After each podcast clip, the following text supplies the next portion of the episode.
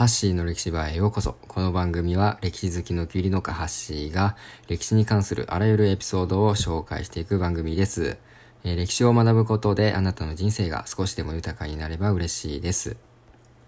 今日はですね、久しぶりにギリシャ神話のお話をしていきたいなと思います。今日紹介するエピソードは、えー、ナルシストの語源となったナルキッソスという人物と、小玉ですね。あの、山とかで叫ぶとあの言葉が返ってくるあの小玉ですね。その語源となったエコーという、え、人物。人物というか神様なのかな？この二人の、え、エピソードについて紹介していきたいなと思います。まずですね、このエコーっていうのは、まあ、森に住む妖精なんですね。で、そのエコーの住んでいる森にですね、まあ、ギリシャ神話の最高神、ゼウスまあ、以前この番組でも紹介したんですが、このめちゃくちゃ浮気症な神様、ゼウスがですね、まあ、このエコーの住んでる森にですね、浮気相手がいたんですよ。で、ある時、ゼウスがその浮気相手に会うためにこの森へ来た時、まあ、タイミングが悪いことにですね、まあ、ゼウスの奥さんであるヘラっていう女神がいるんですけど、まあ、この人がゼウスの浮気に気づいてですね、森にやってきちゃったんですよ。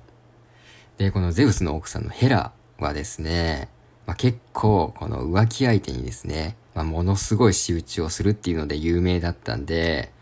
まあ、エコーはですね、ゼウスと浮気相手の妖精を助けるためにですね、あえてヘラにめちゃくちゃ話しかけるわけなんですよ。まあ、このおしゃべりで時間稼ぎをしてですね、まあ、その間にゼウスとえこの浮気相手の妖精を逃がすことを考えてたんですね。無事に逃がすことは成功したんですけど、このエコーの行動にですね、ヘラが、まあ怒っちゃって、そのおしゃべりの口を封じてやるっていうことで、まあ、エコーが自分から話すことを封じてしまうんですよ。で、まあ自分から話せないんだけど、まあ誰かから話しかけられたら、その相手の言葉の語尾、最後の部分だけ繰り返すことだけは許されてたんですね。なかなか自分から話しかけられないっていうのは結構厳しいものがありますよね。で、そんなエコーがですね、ある時、めちゃくちゃイケメンのナルキッソスっていう青年に出会うんですよ。で、このナルキッソスはもう超イケメンで、まあ、いろんな人から、いろんな女性からもう言い寄られて、その度にもう相手を振りまくってるんですよ。全く相手にしなかったそうです。いやもうね、男からしたらね、なんとも贅沢なやつですよ、本当に。うん。まあそれだけナルキッソスは圧倒的な美貌を持ってたんですね。当然エコーも彼に全く相手にされなかった一人だったんですね。で、最終的にエコーは、この自分の思いを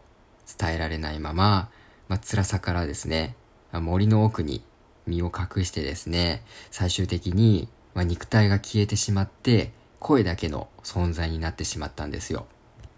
で、その悲しみから、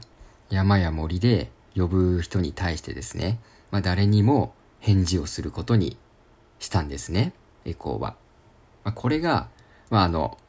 山彦とか小玉の語源となったエピソードなんですけど、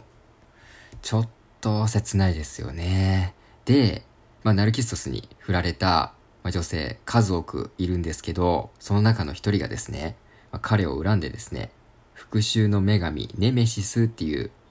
神様にですね、ナルキッソスに、まあ、いくら恋をしても叶わない恋を与えてくださいって祈るんですよ。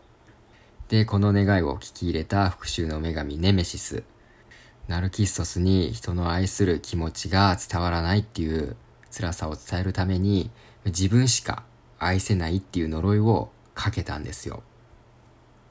そんなナルキッソス、ある時、森の泉に向かった時にですね、そこで恋に落ちるんですよ。その恋の相手っていうのが、水面に映った自分自身の姿だったんですね。で、やっと出会えた自分の愛する人に、ナルキッソスは何とかして近づこうとするんですけど、まあ、水面に映ってる相手って絶対触れることってできないじゃないですか。まあ、どれだけ、まあ、自分が手を伸ばしても、まあ、その相手には思いが届かなかったんですよね、ナルキッソス。で、そのまま、まあ、泉から離れることができなくて、まあ、どんどんやつれ切っていくんですね。で、最終的に、まあ、多くの女性たちを、え、魅了していた美しさも失われて、そのまま亡くなってしまうんですね。で、彼が亡くなった後、彼のいた、その泉のほとりにはですね、ひっそりと水仙の花が一輪咲いていました。この神話が由来してですね、水仙には、水仙の花言葉には、自己愛っていう意味があるんですよ。で、この水仙は水辺にうつむくように咲いているという姿から、ナルキッソスの決心であると言われています。まあギリシャ神話って、まあ、結構、まあ、切ない話が多いんですよね。まあ、推薦やエコーにですね、こんな裏話があるっていうのはね、なかなか興味深いものですよね。まあ、ギリシャ神話もですね、結構調べると、まあ、いろんな面白いエピソードがあるんで、またいろいろと紹介していきたいなと思います。えー、いかがだったでしょうか？今日は、えー、ナルキッソスとエコーについて